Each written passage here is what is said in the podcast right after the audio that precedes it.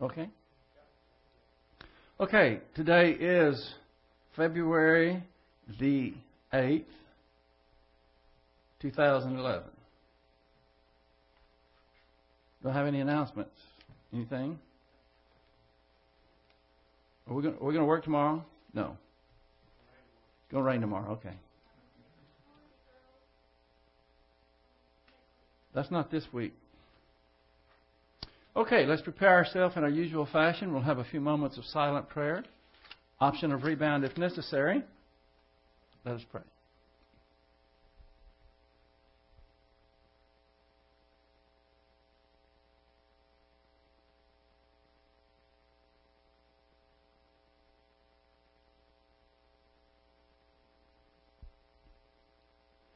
Heavenly Father, we thank you for your faithfulness, giving us another day. Help us to not take any of them for granted, nor your phenomenal grace. We, we recognize that we are here to reflect your glory, and we can't do that in ignorance. So we have your mighty word to feast on this evening. So we pray that you will help us to concentrate, for we pray it in Christ's name. Amen.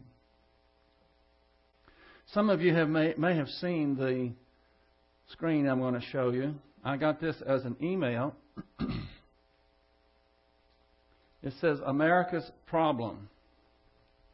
And it says the current the current financial crisis explained in a single picture.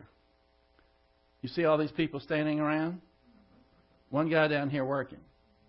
This is a human resource manager, marketing manager, logistic manager, a communication manager, project manager, um, inform, I can't read that. Another kind of supervisor, a manager, and a product manager, and you have Jose down in here working. This financial crisis is forcing the state and local agencies to make some tough decisions. If things continue for much longer, there's going to be a real risk that we may have to lay off Jose. That's Jose. oh, we got to have a sense of humor, right?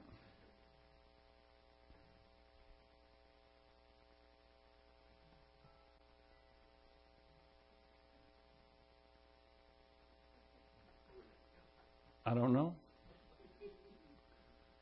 I'll just press on. Uh, one quick note before we uh, go forward. It's a one paragraph in the New American by Gary Benoit. And I guess it goes a little bit with what the picture we saw here.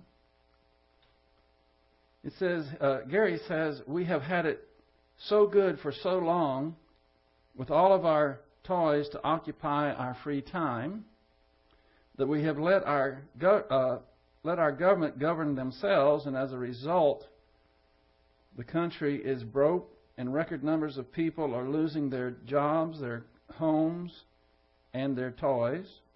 This leads to anger and the call to throw the bums out.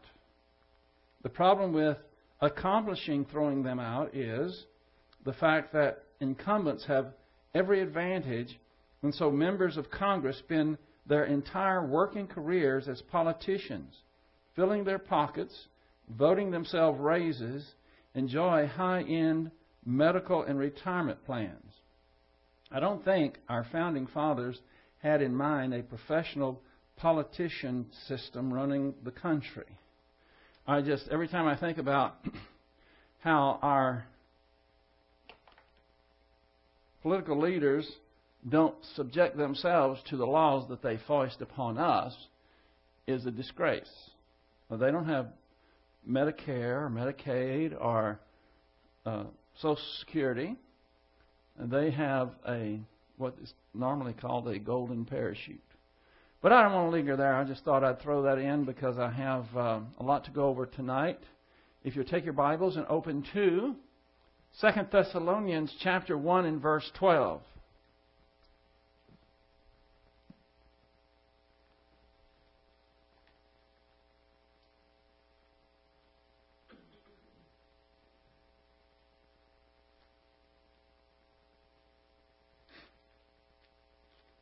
Second Thessalonians chapter 1.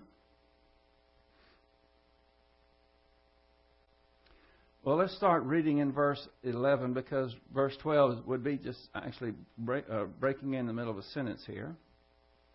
2 Thessalonians 1:11 To this end also we pray for you always that our God may count you worthy of your calling and fulfill every desire for goodness and the work of faith with power. That's where we ended last time, but let's go on to verse 12. In order that the name of our Lord Jesus may be glorified in you and you in him, according to the grace of our God and the Lord Jesus Christ. You can look up here. We ended on work of faith. Some people don't realize that these two go together. They think, and correctly they think, that eternal salvation and work are mutually exclusive. They don't have anything to do with each other. But you get outside of the realm of that salvific uh, application, then work has very much to do with our lives. We, found, we saw that in Ephesians chapter 2 verse 10 that we are created unto good works. They just don't have anything to do with our eternal salvation. So we have work of faith, and uh, I pretty well explained that, that first part.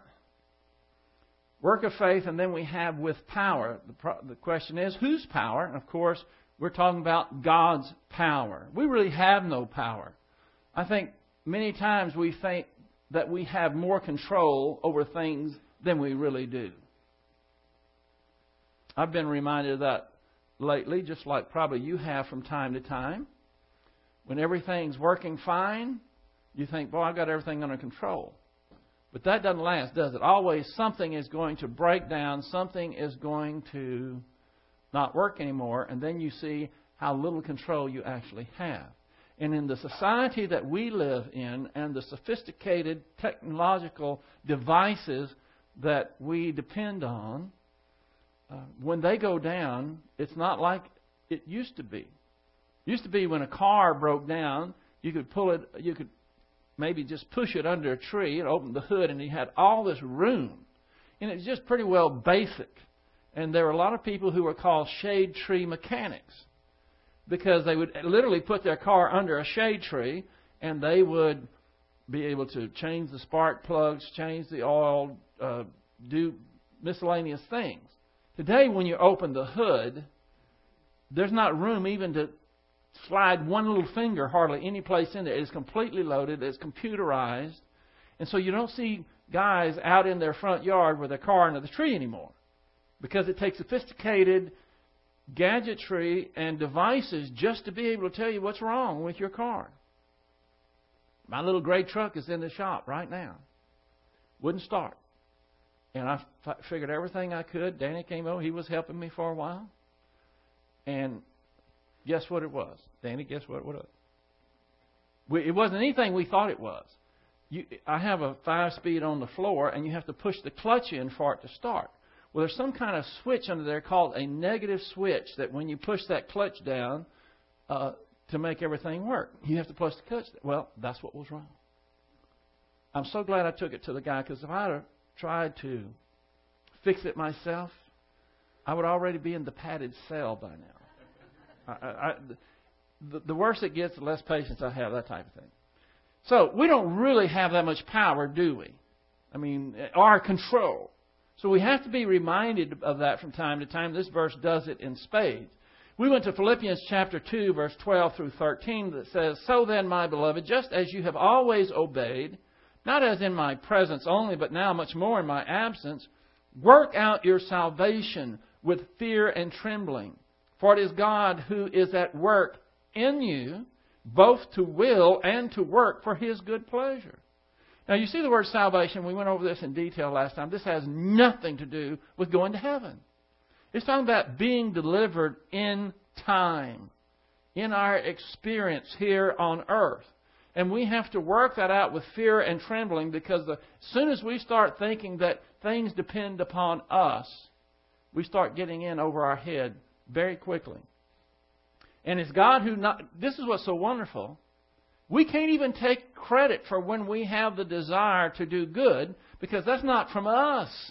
That's God in us that is working to will to do good. We are basically selfish by nature. What's in it for me? The heck with anybody else. It's all about me. That is what we naturally are. And for us to have thoughtfulness, concern, and love towards other people, sacrificial love, we can't crow about that because that's God working in us to do what is going to be pleasing to Him. John 15:5 I am the vine, you are the branches. He who abides in me and I in him, he bears much fruit. For apart from me, you can do what? Nada. Nothing. Zilch. It says, He who abides in me. Now we know that we abide in Him in a judicial, positional sense. We look at that as being in the top circle. Nothing can change that. But this is referring to an experiential sense. We can go in and out of abiding in Him. He always abides in us. But when we are in carnality, we are not in an experiential fashion still abiding in Him. We think that we can, we can handle it ourselves. So you can't do anything apart from Him, apart from His power. And then the last verse we went over was Philippians 4:13, which is the opposite of what we just saw. Is I can do all things through Him who strengthens me. So we can't do anything on our own that is productive and effective and glorifying God, but we can do anything when we are working on His strength, when we're operating by His strength. There's nothing we can't do. Okay, now this is where we start today. We hadn't gone over this. Uh, there's a huge difference between divine good, works of faith, that Scripture commands us to produce in the power provided by the filling of the Holy Spirit and human good works in which men can boast, produced by the old sin nature and ignorant perversion of Scripture. If you really are grace oriented, this is easy for you to understand. Because you recognize that in and of yourself, even when you do good things, if you're not filled with the Holy Spirit, you'll have the wrong motivation. Usually it's to glorify self. Usually it is to assuage your approbation lust. You, you, you want others to think well of you. You want to get ahead. You want to be promoted, whatever it may be. So, excuse me. We call that human good. Human good because we're operating on human devices which are not pleasing to God. Isaiah 64 6, the best that we have to offer God our best righteousness in God's eyes is as filthy rags because they are far from being perfect. Anything that the old sin nature produces, which the only thing it produces is sin and human good, is very offensive to God. And God will judge that human good for believers at the judgment seat of Christ, for unbelievers at the great white throne. And so it is yet to be judged, but we need to distinguish between the two when we're looking at doing things that are pleasing to God. Has to be filled with the Holy Spirit. God works through us. He rewards that. It's pleasing to Him. When we're not filled with the Holy Spirit, we're not doing good things sometimes, but it's wrong motivation. It's not through Him, and He rejects it, and it's just going to be obliterated, burned at the judgment seat of Christ. Now, verse 12. This is the last verse in chapter 1, and then we're going to go into chapter 2.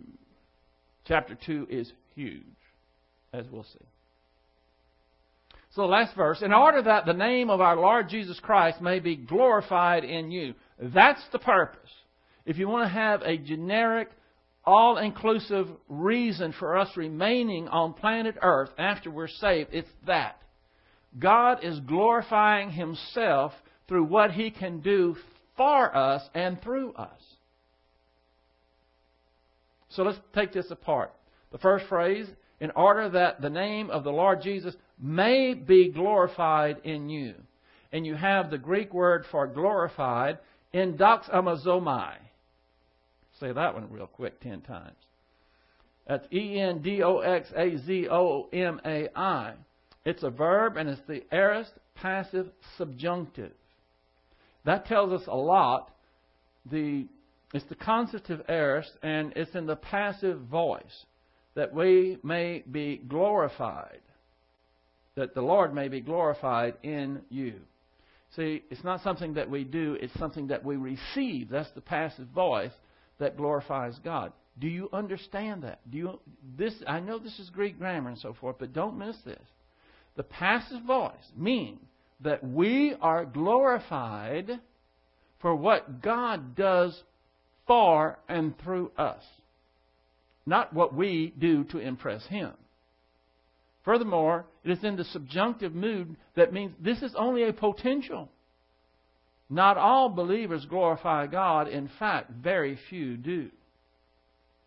Because you have to know something about God. You have to know something about the spiritual dynamics of the church age.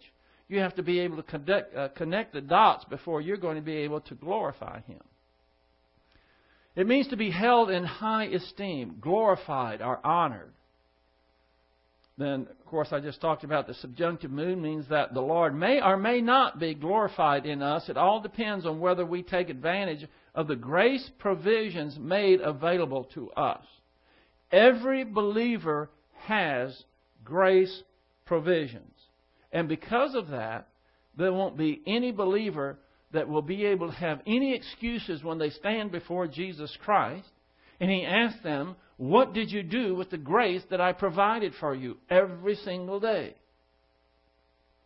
And there's going to be a lot of embarrassment. There's going to be a lot of bonfires of people who are trying to impress God by what they do because they don't understand this passive voice. God is glorified for what He does for us and through us. Remember that. That t- really that takes the pressure off of us. We, really don't have that type of pressure on us because God is the one that needs to be glorified. Remember, I've said uh, when we were in uh, First Peter and Second Peter, in God's plan, He gets the glory, and we get the what? The blessing. I'm so glad y'all remember that. Made my day. So, there is tense is an ingressive aorist, emphasizing the beginning or entrance into a state. Excuse me. It could be translated in order that the name of our Lord Jesus may begin now to be glorified in you. It, the ingressive means that it's emphasizing its starting up or beginning. It was the desire of Paul that the glory of God would be manifested in and through the Thessalonian believers, both immediately, as we see in verse 12, and at the revelation of Jesus Christ in verse 10. Remember verse 10? Let's look at verse 10.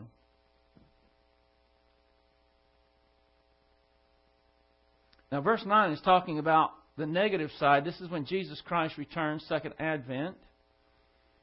This is verse 9. And these will pay the penalty of eternal destruction away from the presence of the Lord and from the glory of his power. Now, these, that's the, the negative side. But the positive side is when he comes to be glorified in his saints on that day, that would be when he returns in glory, being glorified, second advent, and to be marveled at among all who have believed, for our testimony to you was believed. So, this is saying that the Thessalonians believers needed to immediately start glorifying God in their experiential uh, sanctification, in that process, as growing up spiritually. Then, plus, they could look forward to be glorified when He comes at the second advent on that day with the rest of His saints. And then the last part of this says, And you in Him. So let's look at it again. Look at your, in your Bibles, verse 12 in order that the name of our Lord Jesus Christ may be glorified in you. And He's glorified how? For what God is able to do for you and through you. That's how He's glorified. and you in Him. Now, this is the phrase we're looking at now. At the second advent, believers are glorified by their association with Jesus Christ, who is the King of kings and Lord of lords. We receive honor and glory by virtue of being His bride. When Jesus comes back, second advent, we are, can, you imagine it? We are going to be the bride of the King of Kings and Lord of Lords. How high an honor is that? There will literally be a wedding ceremony. In Ephesians chapter 5, there is a comparison. God is making a comparison between the physical marriage of a husband and a wife with the spiritual relationship of the church age believers and himself. And actually, the marriage relationship here on earth of believers reflect what's going to be taking place when we return with him as his bride. And that's what it means. And you in him. We're going to be glorified because we are in intimate association with the King of Kings and Lord of Lords.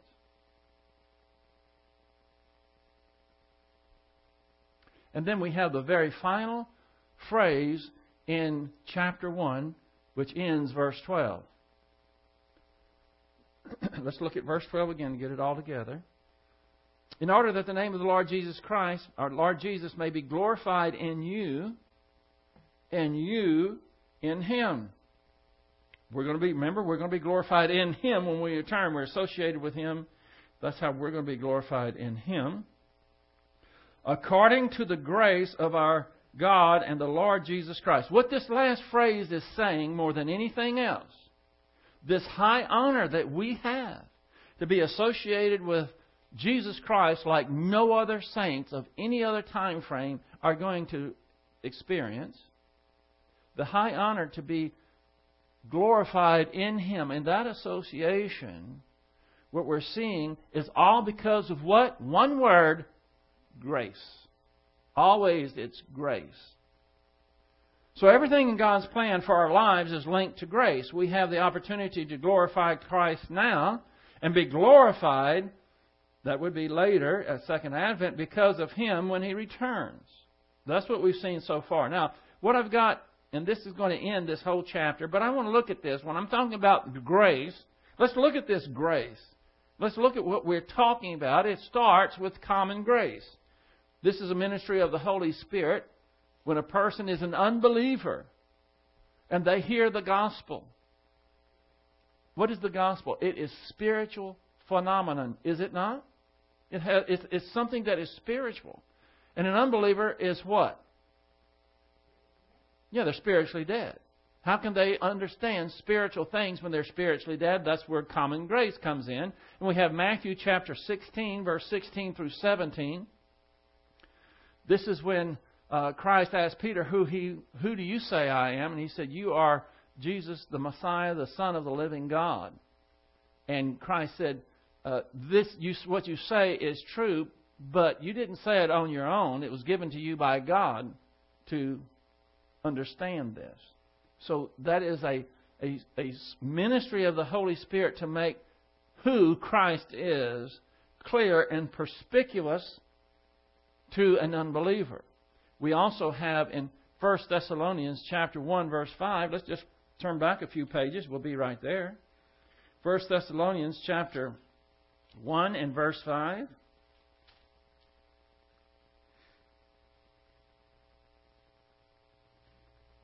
For our gospel did not come to you in word only, but also in power and in the Holy Spirit and with full conviction just as you know what kind of men we prove to be among you for your sake. But here, here's, the, here's the pivotal part. Our gospel did not come to you in word only, but also in power, full conviction, in power in the Holy, excuse me, in power in the Holy Spirit and with full conviction.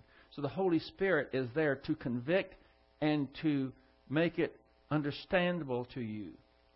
So even as we were unbelievers, the grace of God reaches out and enables us to understand the gospel.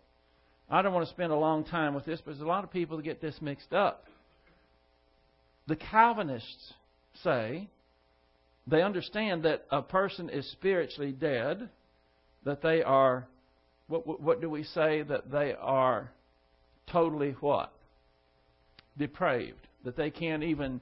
Of course, the, the, the heresy there is it's true that we're totally depraved, but it doesn't mean that we're totally unable to accept a gift, which is faith.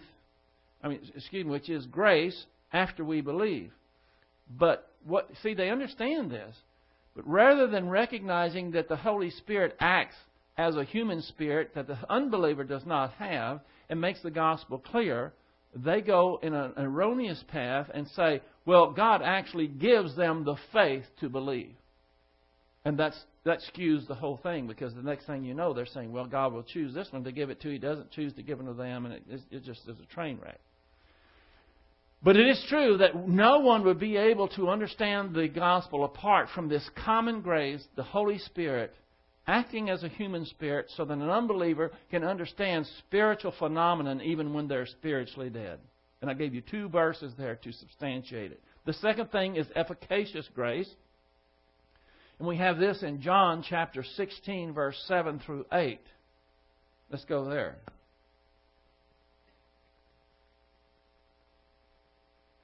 How many of you know what John 16 is about? Anybody know what John 16 is about? You should already know. In, in verse 7 and following, what, what's happening here? This is Christ saying, I have to go away, but He's going to send the Paraclete, the Holy Spirit.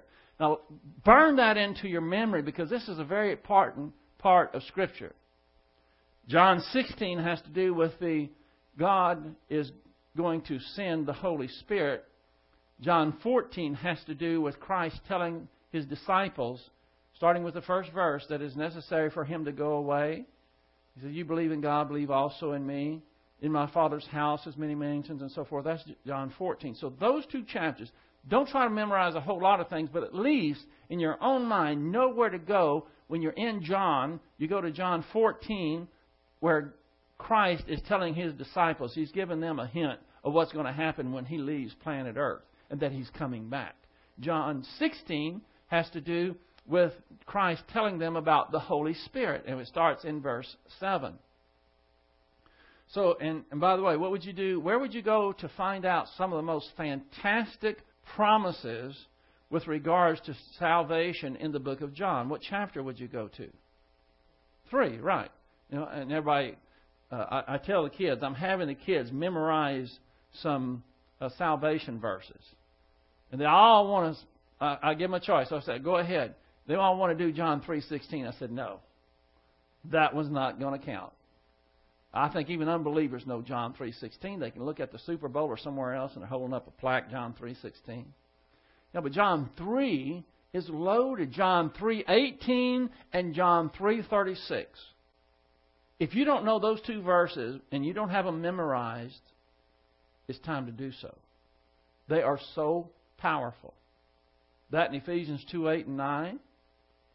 If you just knew those three verses, and Romans 4 5, do we need to do that one again? Oh, I see some worried looks on faces. But to the one who does not work, but believes on him who justifies the ungodly, his faith is reckoned or credited as what? Righteousness. Now, most people that you come in contact with in this world think you have to work your way to heaven. So when they do, you can say, Well, I've got a problem here. The Bible says in Romans 4 or 5, to the one who does not work but believes. But you're saying that it's one to work. Now, explain that verse to me. See how powerful just one verse can be? I don't know how I got on that tangent, but we're in John 16 right now verse 7.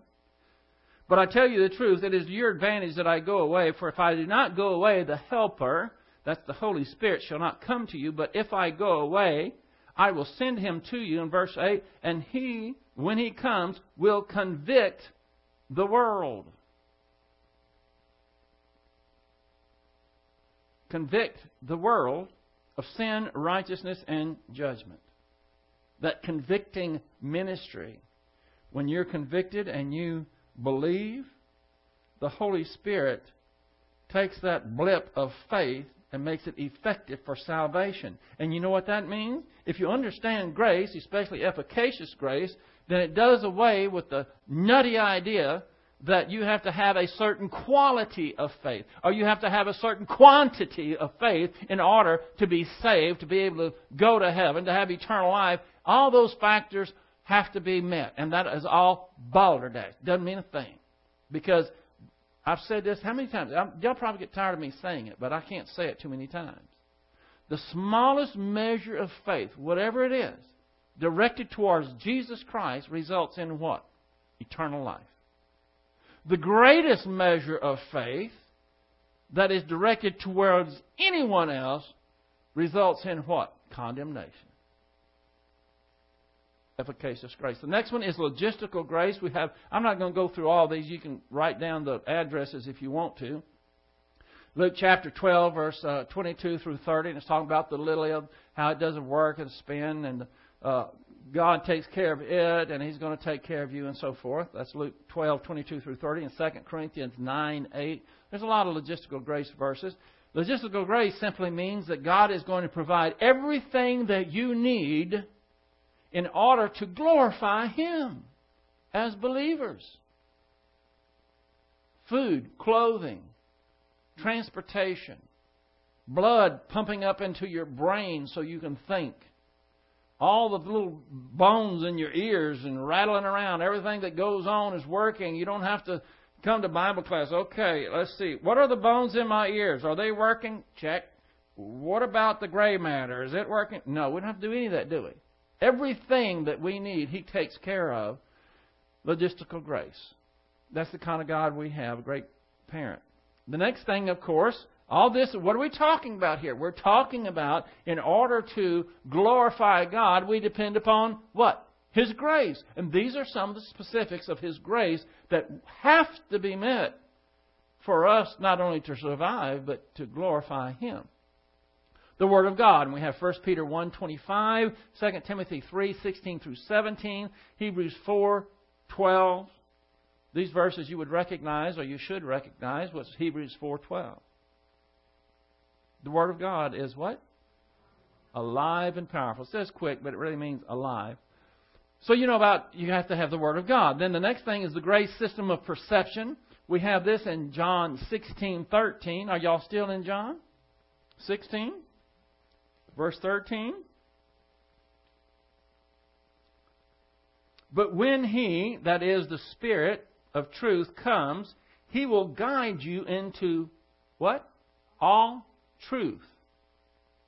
For he will not speak of his own initiative, but whatever he hears, he will speak, and he will disclose to you what is to come.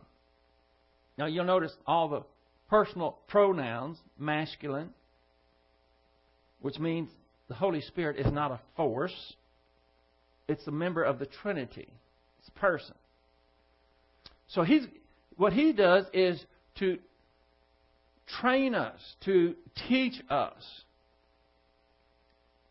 None of us can brag for the about how much doctrine we have. If you do have a lot of doctrine, or however much doctrine you have, you should be greatly appreciative for it. But you can't strut about and crow, think, look at me. Boy, I must really be brilliant. I, I must really be on the beam to have this much doctrine. No.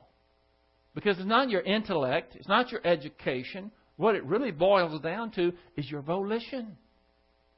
God will take you further than you can ever imagine if you have the positive volition. He will take you there. He will, he will reveal and, and disclose more and more things to you, and you just will be astounded. It's your volition, not your mentality or your intelligence. We have 1 Corinthians chapter 1 verse 19 through 1 Corinthians 2 verse 16. This is Paul really putting them putting them on the spot. Well, what do you have that God didn't give you? Who are you? You think you have something? That's what these verses are talking about. And it, and it discloses that it is the grace system of perception. It's not to the wise, it's not to the mighty who are called. Then we have another grace provision is the local church. Hebrews chapter 10, verse 25. And this is an admonition to us to don't forsake the assembly together, as is the habit of some. Some weren't, were not assembling together. And, and when we get to chapter 2, I'm not going to tell by the time we won't get to it tonight, but there is that word there is episunagoge. It's only used twice, and it's used in 2 Thessalonians chapter 2, and we'll connect the two. It's important. But anyway, that's about that God provides the local church. And there is a dynamic working when you're here face to face. And I found a long time ago, at least for me, it was much easier for me to get up and drag my bones down there to Bible class live than it was to hear it over a tape recorder. Well, I can always do it tomorrow night. I've got such and such. But when you know that class is going to be at 6:45, we start singing, and it's going to be unless the weather's bad, somebody's going to be here teaching. What 90, 99% of the time, and you you you know people who have to struggle. Am I going to class or not? Are in trouble. Spiritually, they're in trouble. There should be no there should be no decision making. If you understand the importance of growing in grace and knowledge, if you understand why you're here, if you understand what's coming and that you're being prepared now, if you understand these things, you're not going to ever have to say, Well, are we going or are we not? That never happens around my house. I hope it never happens. Well, I know you say, Well, you're the pastor, man. but it shouldn't happen around your house either. There's no question. If it's there, I'm going to be there. That's why I'm here. That's why God left me on that planet. On this planet is for me to redeem the time. And He's provided the right church. Then He's provided the right pastor teacher. We have this in 1 Peter chapter 5, verse 3. Hebrews chapter 13, verse 17. Now, Hebrews chapter 5, verse 3 has a phrase in there. Talk, he's talking to uh, a pastor, and he says, to, to feed, I'm paraphrasing, but he's saying, feed the flock allotted to your charge. This group God has allotted to my charge as the pastor of this church. And it never stays the same. You know, sometimes more people come and uh, there'll be more here, and sometimes people move away or they get mad at me and they leave or whatever it is. But there is an allotted flock for a particular pastor. How do you know if you're at the right church? How do you know if I'm your right pastor or not? Well, if you're growing and you are you, that momentum is moving forward, then you know. Hey, and if it's if, if there's a fit, you'll know it. If not, you need to move on and go find your right pastor. Because when you're in the right local church under the right pastor, you are able to grow more than any other place or with any other person. Because that's the one that God designed for you. It's not to say you can't learn something elsewhere. Furthermore, the people there are going to become your best friends. They're going to be closer to your own family. When these things are happening, you don't have to wonder, am I at the right church? Do I have the right pastor? It's happening.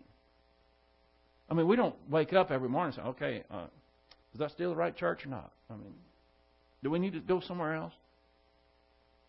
That doesn't happen, does it? I mean, it, it's a fit. And this is a grace provision by God. Hebrews chapter 13, verse actually 7 and 17 speaks more of the pastor's authority, but he has the I only have authority over this flock. I have people come to me that are under other pastors, and they'll run something by me, and I always think, man, I really, I'll answer their questions. I really rather not address this so much because I'm not their authority. I'm not their pastor. I'd rather them go ask their pastor, but a lot of times their pastor won't talk to them. Or, I don't know what, they just come and I have to decide. The next one is, of course, super grace, John 10 10, John, uh, James 4 6. How many people do you know that are believers that don't even know that there's such a thing as super grace? Uh, I don't know what what would you speculate the percentage of believers that are evangelical going to churches, even Bible churches throughout the country. How many of them know that there's more than just the get by grace? Well, most of them don't even know there's logistical grace. But some of them do. Some of them understand, well, God is my heavenly parent. He's taking care of me. But they don't know, very few know that God wants to give us more. Why does He want to give us more? Because it glorifies Him to give us and bless us right under Satan's nose. We're in the devil's world. We're in enemy territory. And when God gives extra, super abundant blessings to someone in the devil's world, what do you think Satan is doing? You think he's a happy camper about that? He's going to do everything within his power to bring you down. And he can't do it unless you allow him to. Super grace.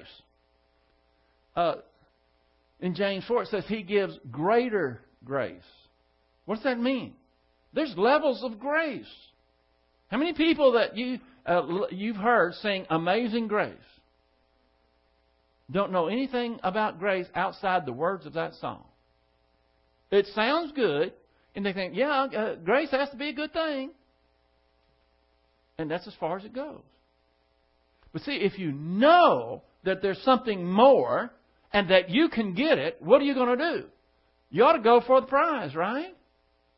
This is not just, this is a bona fide offer that God is giving to every believer. Hey, I want to give you more, because the more I give you, the more I'm what? Glorified. But He is not going to give you super grace. He can't give you super grace if you're a dumb but mediocre, stupid, spiritually ignorant believer. He would be doing an injustice to you. Because you would think, oh, great, uh, I've won the spiritual lottery now. Boy, I really don't have to worry about going to church now. I got all my ducks in a row. Dying grace. Psalm 116, verse 15. 1 Corinthians 15, 55. Anybody know what 1 Corinthians 15, 55 is about? See, I'm, I'm going to start challenging y'all about, you ought to be able to recognize these verses and at least know something about what it's about. What is 1 Corinthians chapter 15 about? It starts out, and Paul is given a wonderful dissertation on salvation and on the gospel. And then when you get to the latter verses, the 45, 50 right in there, it's talking about, Oh, death, where is your sting? Remember that? Oh, death. You know, he's not afraid of death. Why? Because God, through Jesus Christ, has given us what? The victory over death. That's dying grace. Philippians 1 21, 2 Timothy 4 6 through 8. Listen, you ought to jot those verses down because if you go to visit someone in the hospital that is dying, you can blubber with them and pat them on the head, on the hand, and everything's going to be fine. But they need the word. They need this. This is what you can have. Well, if they're dying, it's, I guess it might be a little late. You can't tell someone that God will give super grace if they don't even know what dispensationalism is. If they don't know what how to be spiritual or anything. But at least we know one thing that a person who has dying grace does not have is what? Yes, fear. No fear whatsoever. Why? Because we're all going to die anyway, aren't we? Huh? Unless Christ returns, we are dead meat. Every one of us. We're going to be dead as a hammer. Physically. We all have to go through that. But for those who know what's coming, it's just a, all right, I don't, I, I don't know when I'm going to die. That's in God's hands. He's going to transition me from this vale of tears into being face to face with the Lord. Coming back with Him. Seeing all these things that He's going to do and no longer having your cars break down. You know, and aches and pains and all of man, it's not life is not easy, is it? So the, the what is it in 1 Corinthians chapter 15, what does it say in verse what is it, 55, 54 right in there? The sting of death is sin. Right? Let's go there. I want you to mark it. 1 Corinthians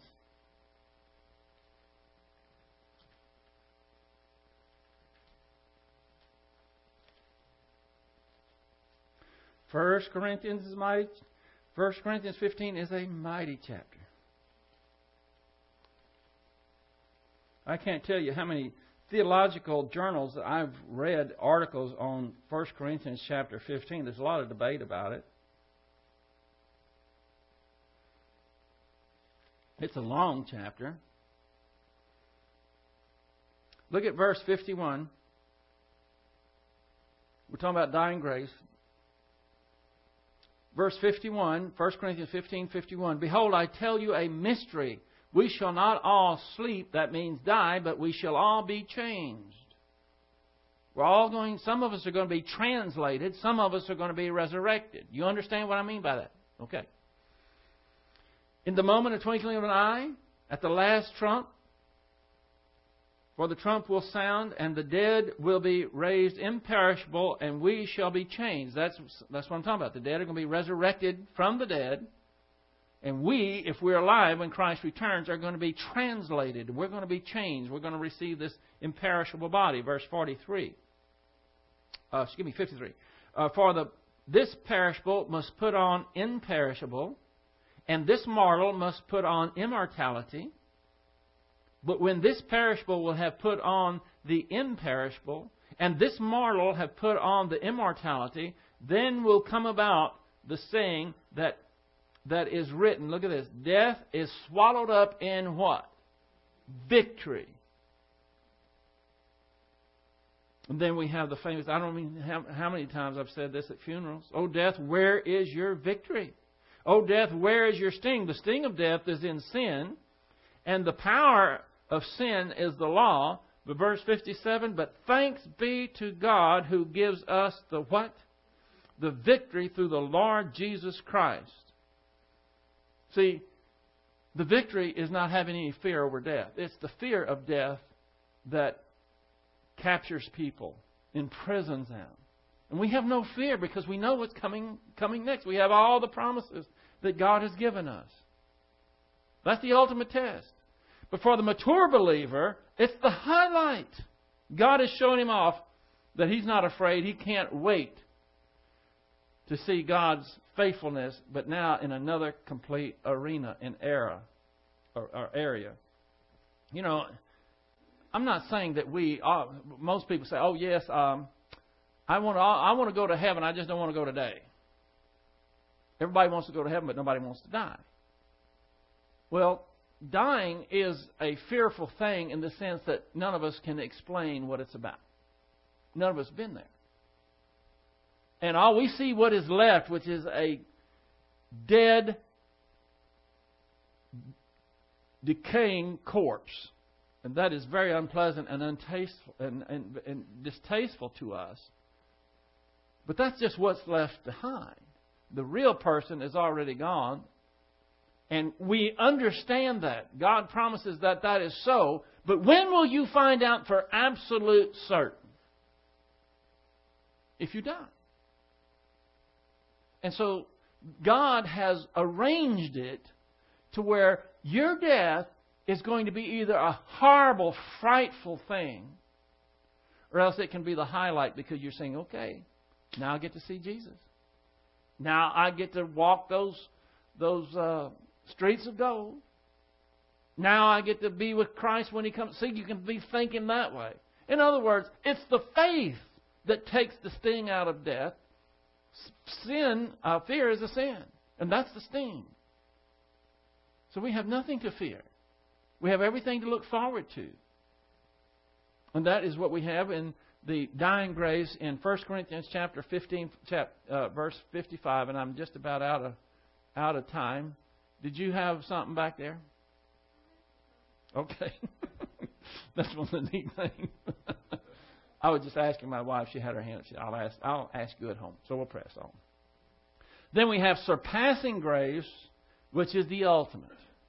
Uh, the super grace that we see there lasts for however, however long a time that you've grown up spiritually and God is able to pour more and more blessings and your cup overflow. That might be a, week, a day, a week, a year, 10 years, 20 years, 30 years. I don't know what it may be, but it's a, it's a temporal amount of time. Dying grace is the same thing. It could be just in a moment. Some people go out and they're gone. Sometimes it's a lingering thing, whatever the time is. But neither one of those, because they're both temporal, compares with the ultimate, which is surpassing grace, because that grace lasts forever. How about that? God wants to bless you, and He wants to bless me beyond our wildest dreams, not only in this life, forever. And forever, what does that mean for Him? He's glorified forever because of what He does for us, all the blessings that we get. Psalm 23, 5 through 6. You know, 23rd Psalm? 1 Corinthians 2 9, Matthew chapter 25, verse 34. All have to do with super grace. So, what I've given you here common grace, efficacious grace, logistical grace, the Word of God, the grace system of perception, the right local church, the right pastor teacher, super grace, dying grace, and surpassing grace is just a brief outline of some of the grace that is given to every one of us so that we can do what? glorify the Lord Jesus Christ for what he can do for us and through us. That concludes chapter 1. And so we can get prepared for Thessalonians chapter 2. See, I can tell by your look on your face. You don't know what I'm talking about. I'm talking about Thessalonians chapter 2 is a big chapter. It has everything to do with the rapture, putting it in its proper place, and eschatologically, it is one of the biggest chapters, if not the biggest chapter. I won't say it's the biggest, but it's certainly one of the biggest in the Bible. And I was reading, I have about, I don't know how many uh, commentaries and journals and so forth, and they were saying this is, for a lot of people, a lot of, it's, it's a very confusing chapter. At least the first 10 verses. The first 10 verses is what I'm speaking of. But we're going to dissect it, and you're going to see, you know, the closer you look, the more, the more sure and secure you are in what you believe. That's what it, that's what it should be.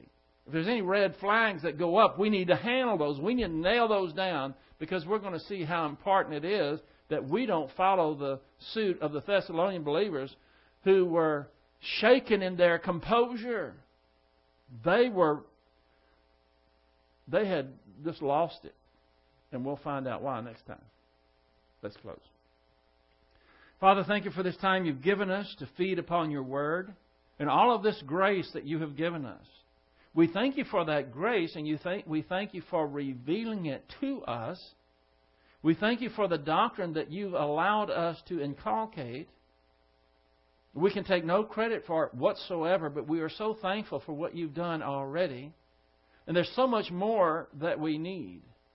And we have complete and total trust that you will provide that also.